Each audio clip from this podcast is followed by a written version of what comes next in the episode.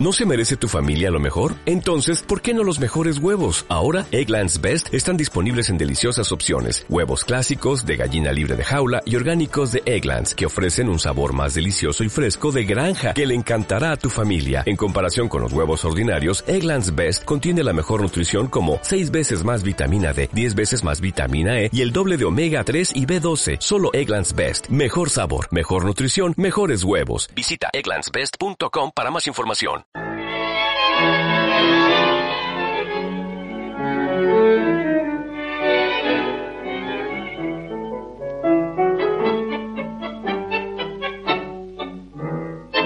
Les dijimos en el bloque anterior, el bloque de apertura, que íbamos a, a presentar a nuestro nuevo columnista.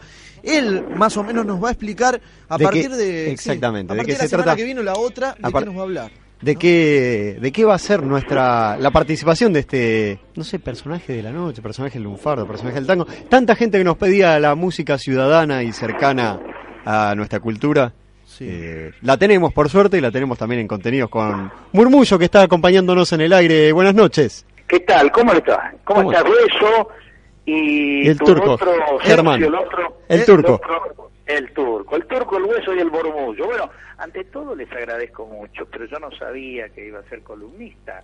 Entonces voy a tener que mandarles a mi representante para que negocie las Da- condiciones. Dale, por supuesto. Y sí, hoy me enteré en el diario que este chiquito que juega al fútbol, ese que a veces habla, eh, va a cobrar 5 millones de euros por temporada, ¿no es cierto? Ah, mirá qué lindo. Me Sí. refiero a Carlitos Tevez. Increíble. Sí, así dice el diario de hoy. Sí, sí, es cierto, es cierto. Bueno, pero lo nuestro lo podemos negociar en, en pesos, ¿eh? ¿Cuánto? ¿Cuánto sería más o menos, Murmullo? bueno, bueno, no, eso no, no está bien hablarlo al aire. porque- Claro, hay que hablar con el representante. No, Claro, no, no, además él maneja los valores y por otra parte no quiero ser víctima de un secuestro. claro. Por el monto que ustedes me van a pagar y además ustedes podrían ser también los secuestrados porque hay mucha plata en juego acá. Y nosotros tenemos a Tavo Cibreiro que se acaba de ir, que nos va a representar en este caso. Así, bueno, fantástico. Bueno, la cosa es así. Con- contanos, mira, vamos a hacer la cosa así fácil. Te dejamos libre, nos contás primero de qué te ocupás generalmente o qué es de tu vida y qué es lo Bueno, que podés no, llegar a eh, hacer acá. No, lo puedo contar. No, completo no, obvio, pero No, más no, o no. menos.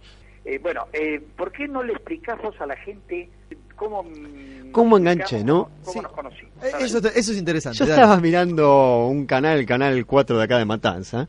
Sí, señor. Estaba cambiando de canales y de repente encuentro a este personaje con un cartelito que decía murmullo así escrito medio fileteado y hablando de en este caso estabas hablando de historia mezclada con alguna letra de tango y dije ah me interesa esto y bueno, me quedé me quedé viendo una historia atrapante representada al aire por este hombre y después fue a plantear un par de temas musicales. En este caso eran de Gardel. Yo no me acuerdo bien justo qué era de lo que estabas hablando, pero No era. Era del año 30, si no me equivoco, de alguna presidencia de Irigoyen. No me acuerdo con qué lo estabas eh, comparando, pero sí, y me atrapó. Así como cualquier ocasión es buena para hacer un brindis, cuando a uno le interesa lo nuestro, nuestra historia, todo está concatenado, todo está vinculado, como también nuestra historia está vinculada, por supuesto, a la historia del mundo, ¿no es cierto? Por supuesto. Eh, el tema es así. En principio te cuento, yo tengo sobre mi mesa la fonda del lunfardo, se llama el programa, simula ser un boliche. Eh, atrás hay un hermosísimo cuadro que simula una vista del Buenos Aires de la Boca, concretamente, con una chimenea, con el transbordador del riachuelo, con casitas humildes y pobres, que lo pintó un artista de la tablada, un artista plástico, mi amigo César Clodión, premiado, eh, y en algún momento político de esos gobiernos que hemos sabido conseguir, no elegidos por el pueblo, también rechazó algún premio artístico. Bueno, el filete que tiene mi nombre, Murmullo, está hecho por Luis Sors, el hombre que fileteó la guitarra de León Gieco. Ah, claro, claro. Entre Eh, tantas cosas, ¿no? Entre otras, como las más destacables, la caja del Tortoni, la esquina de San Juan y Boedo del Bar Homero Mans, pero eh, tu público imagino que debe ser un público joven, Sí, es más fácil que lo ubique por la guitarra de León. ni hablar.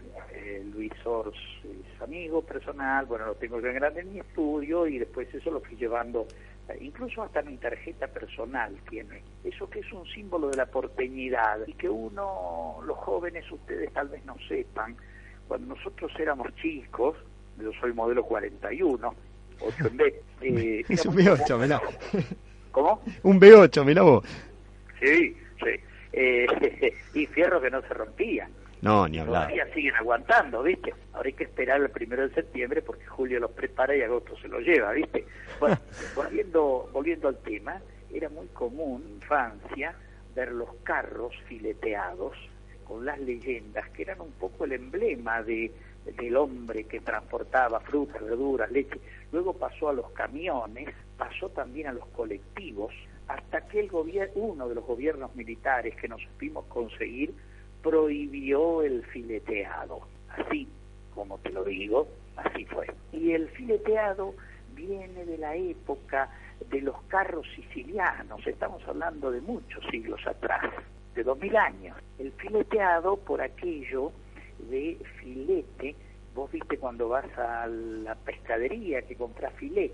Sí. Eh, no es ni más ni menos que eso, ¿no es cierto? Especies de lonjas, dibujos ribeteados, fileteados. O sea, ¿se manejaba el pincel de la misma manera que el cuchillo para filetear?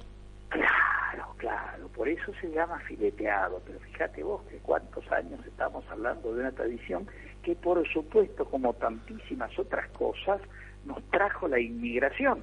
Y acá inevitablemente nos tenemos que meter con la historia. Cuando la generación del 80, cuando la Buenos Aires se federaliza, eh, la política mm, alberdiana gobernar es poblar, vos te acordarás, entonces empieza a venir la masa inmigratoria, el aluvión inmigratorio. Carlos Fuentes dice que eh, los mexicanos descienden de los incas y nosotros de los barcos. y basta, sí, sí. Es, sí, es una frase muy recurrente en las clases de historia sobre todo. Y aunque algunos no estén de acuerdo con eso, basta con la persona, gente que te rodea, preguntarle el apellido de los cuatro abuelos y vos ahí te vas a dar cuenta la mezcla de razas que hubo, ¿no es cierto? Sí, ni hablar. Por eso también es lo que dio el origen al lunfardo porque acá tenemos nuestro, nuestro lenguaje popular, la giria del Brasil, el, eh, el slang yanqui y el slang inglés, son los idiomas del bajo pueblo. Cuando decimos vulgo, vulgo es pueblo, del latín, la iglesia también tradujo los evangelios y los llamó la vulgata, porque era el habla vulgar. Los evangelios fueron escritos en arameo 3 y el de San Lucas en griego. Y de allí la iglesia, para darle el alcance al pueblo común, los tradujo al, al, latín vulgar. Y de allí vino la vulgata. Entonces, ¿cómo una cosa se va emparentando con otra? Y al lunfardo lo conforman a esa nueva, que no es idioma, a ese lenguaje, lo conforman los distintos dialectos. Claro, ahora vos me hablas de lenguaje. ¿Cómo dividimos lenguaje, dialecto e idioma? Bueno, eh, en principio no es un idioma. Ah, por eso vos recién decías que no era idioma. Claro, no es idioma, es un lenguaje. Digamos que es una jerigonza, ¿eh? una, eh, un grupo de palabras no siempre comprensibles que van conformando este nuevo habla del pueblo del Río de la Plata por supuesto Argentina y Uruguay tienen muchísimas similitudes eh, las palabras uruguayas con las nuestras, no así todas, eh, pero fueron productos de la inmigración. En un momento dado, Buenos Aires llegó a tener más de la mitad de la población de inmigrantes. De esa casi mitad de la población, el 25% eran italianos, porque con los españoles no tenían, pero no teníamos, o no tenían ellos, problemas de entendimiento del lenguaje, ¿verdad? Claro. Pero sí con los italianos, porque venían los italianos con su habla dialectal. Y acá tenemos que volver a la historia. ¿Y por qué los dialectos? Porque eran pueblos cercanos al mar o sobre el mar, que estaban sujetos a toda clase de paso y de eh, invasión de gente que iba a comerciar, de, delincuentes, de piratas, ¿no es cierto? Y cada uno iba dejando palabras nuevas y además el pueblo iba defendiéndose creando un idioma más, un lenguaje, perdón, un lenguaje más cerrado y esos fueron los que trajeron los inmigrantes con sus dialectos, trajeron a nuestro pueblo su habla y aquí se entrevesaron, se entremezclaron sus palabras con las nuestras. Ejemplos sobran, fíjate vos cuando nosotros decimos guarda, como diciendo aviso, ten cuidado. Sí. En italiano, guardare es quiere decir mirar. nosotros vemos televisión, ellos, los italianos, dicen eh, guardiamo la TV. Entonces, guardar para ellos es mirar. Es como el famoso relojear también, podría ser. Claro, relojear, campanear, ¿eh? campaneo mi cotorro y lo veo desolado, campanear que a la vez también hace del campana para aquel que está asociado a la comisión de un delito, ¿no es cierto? Campanea, ¿eh? Y va a tocar la campana, va a avisar, está avisando que está que puede Muy bien. o, sea que podemos entender que lo que nos venías explicando, así como nosotros tenemos la mezcla en nuestra sangre, así se mezcló el lenguaje para llegar a alcanzar el lunfardo. Claro, claro, por supuesto que sí. Lo que pasa también, es otro dato importante agregar, es el tema del analfabetismo. Eh, cuando Sarmiento asume la primera presidencia, 1868-1874, sí, 1868-1874, ordena el primer censo nacional poblacional. Hasta entonces teníamos solo datos de eh, censos en Buenos Aires, en la ciudad. Y eh, nos enteramos allí, Sarmiento ordena el primer censo a poco de asumir, en 1869, sabe Dios cuánto habrá tardado en saberse el resultado, ¿no es cierto? Se eh, determina que el 71% de la población de la República era analfabeta, que nosotros lo pensamos ahora y es un horror. Sí. Bueno, estábamos haciendo como un pequeño acercamiento de lo que la materia a la que vos te referís y qué es lo que nos vas a dar semana tras semana, Murmullo. ¿qué, nos, ¿Qué nos vas a contar? ¿Qué historias nos vas a acercar?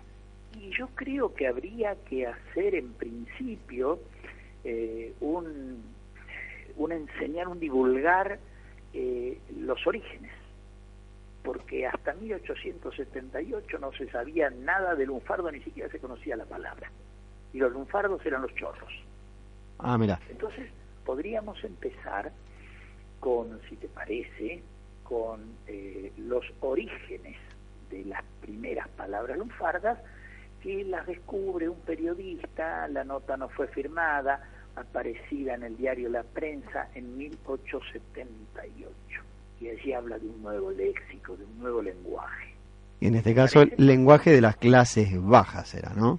Eh, de los ladrones inicialmente, aunque Gobelo y la Academia Porteña de Lunfarda de gente que dice que no, pero los primeros chorros fueron, los primeros ladrones fueron llamados los lunfardos. Ajá. Bueno, dejamos eso como venta Y, y, musicalmente, porque la radio es sonido además de palabra, por supuesto. ¿con qué nos vamos a acercar? Uno termina empezando, empezando, ¿no es cierto? Se me ocurre, porque no podemos dejar de tener en cuenta, y esto yo creo que es importantísimo a la audiencia, supongo ustedes apuntarán en gran medida a estudiantes de la Universidad de La Matanza, ¿verdad? Sí, mucha gente que también a este horario está trabajando, que además de los que estudian, así que hay un conglomerado importante, una comunidad eh, relativamente joven, pero muy cercana a, la zona, ¿no? También. Voy también a esto, que eh, esto que yo estoy explicando no se escucha por ahí. Vos podés buscar libros, estudios, es cierto. diarios, eh, y no, no, no, no, no. Yo creo que te lo comenté, he dado seminarios en SUTEBA, en el Sindicato de Trabajadores Municipales de La Matanza, desde hace más de cuatro años doy anualmente dos seminarios de dos meses cada uno de Lunfardo y Tango en la Universidad Popular de las Madres de Plaza de Mayo, seminarios arancelados, y hay que ver cuánta gente extranjera de paso por Buenos Aires estudiantes y otros recibidos que vienen a hacer posgrado, que se acercan a, conocer nuestra historia y nuestros, porque son parte de nuestros orígenes todas estas cosas. Y el tango y el lunfardo van hermanados, porque aparecen con la inmigración, ¿cierto? No, es, es nuestra identidad que se extrapola a otro país, ¿no? La gente viene a buscar eso.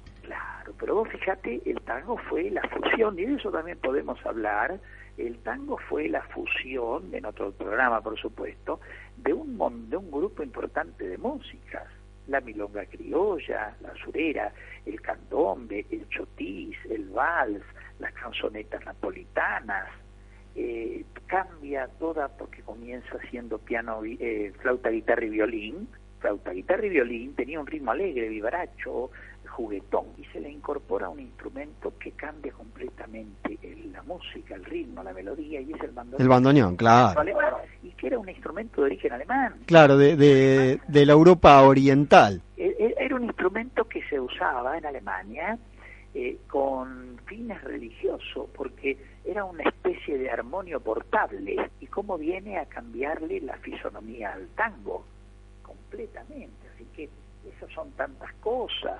Eh, tiene que ver en el tango nuestro, el tango andaluz, que viene de España, el fandango, la habanera que traían los marineros que venían de España y pasaban por Cuba, por La Habana. Es decir, todo eso va dando nuestro tango, que después, por supuesto, fue sufriendo distintas evoluciones. Fíjate el caso de los payadores, que desaparecen con el nacimiento del tango canción, desaparecen de la ciudad, por supuesto, ¿no es cierto? Se van hacia el gran hacia la provincia de Buenos Aires y el interior, donde las tradiciones se mantienen más puras porque no hubo la inmigración que sufrió Buenos Aires. Pero muchas veces hay cosas que no se quieren porque no se conocen. Y a veces no se conocen porque no hay quien las difunda. Y a veces no hay quien las difunda porque no hay quien las quiera. Y ustedes recordarán, cuando uno estudiaba, ustedes son mucho más jóvenes que yo, eh, cómo algunos profesores te, había- te hacían aborrecer una materia y cómo otros te hacían enamorar de ella. Es cierto. Yo he tenido la fortuna de tener algunos profesores que me hicieron enamorar de esto y cuando algunos chicos dicen, estudiantes, jóvenes, que no les gusta la historia, la historia es como vivir cuentos. Vos a un chico pequeñito, a un niño de, jardín, de primeros grados inferiores, le hablas, le contás un cuento y el chico se apasiona, se entusiasma y lo vive. Y si en vez de contarle un cuento de caperucita, le contás un cuento de historia, que parecen cuentos, o que son cuentos, así también nos han contado tantos, podéis llegar a hacerlo enamorar. Y yo celebro esta buena disposición de ustedes para difundir esto.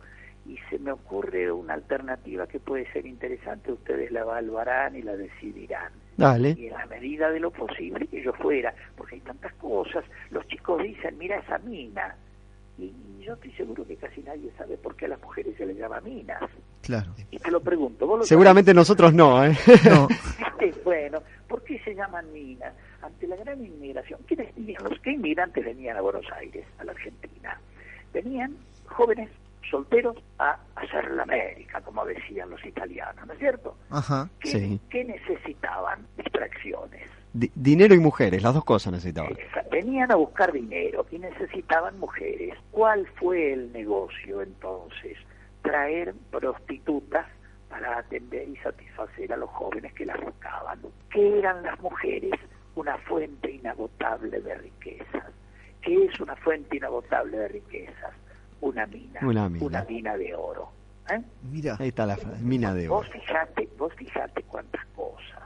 Y que perduran después de tantos años, ¿eh? Eso que es... quedan y que a veces uno por la práctica y la costumbre de usarlo no se detiene a pensar por qué. Cuando el tango Mi Noche Triste, el primer tango con argumento de 1910, claro, de Castriota y con Tursi, sobre la, te- la música del tango Lita, que además es una historia hermosa, los orígenes del tango ese, y eh, un tango con poesía enternecedora.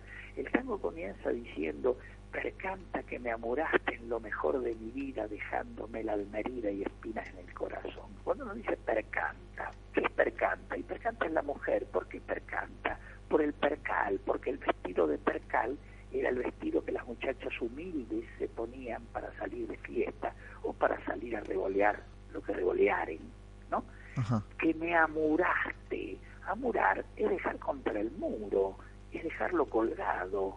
Amurar viene del italiano, muratore, que es el albañil, es el muro, lo dejaron contra el muro. Hoy los chicos, el lenguaje es dinámico, hoy los chicos dicen, me cortó el rostro, Claro. ¿cierto?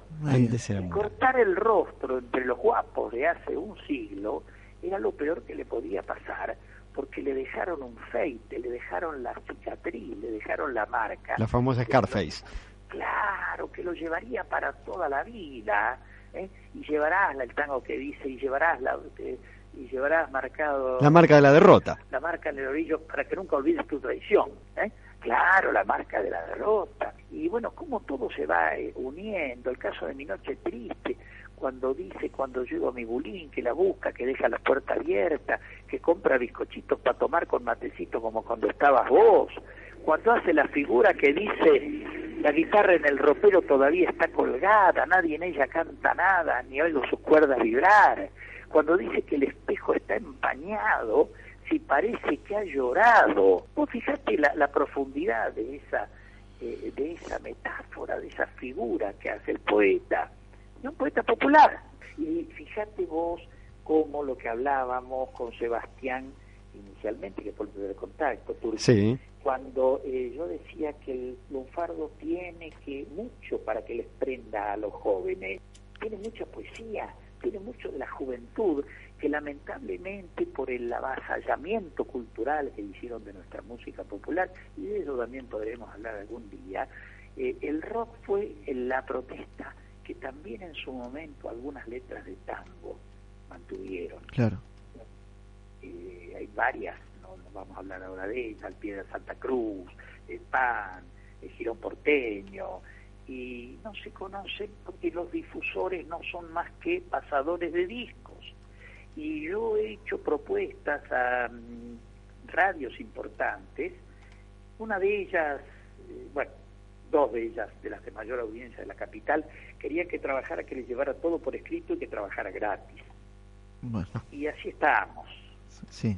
porque viste el que piensa eh, es más difícil embutirlo, ¿no? No vive Giles que después estás en contra, ¿te acordás? Claro. Eh, mirá, te dejo una frase que leí una vez no sé dónde y la repito a menudo por televisión.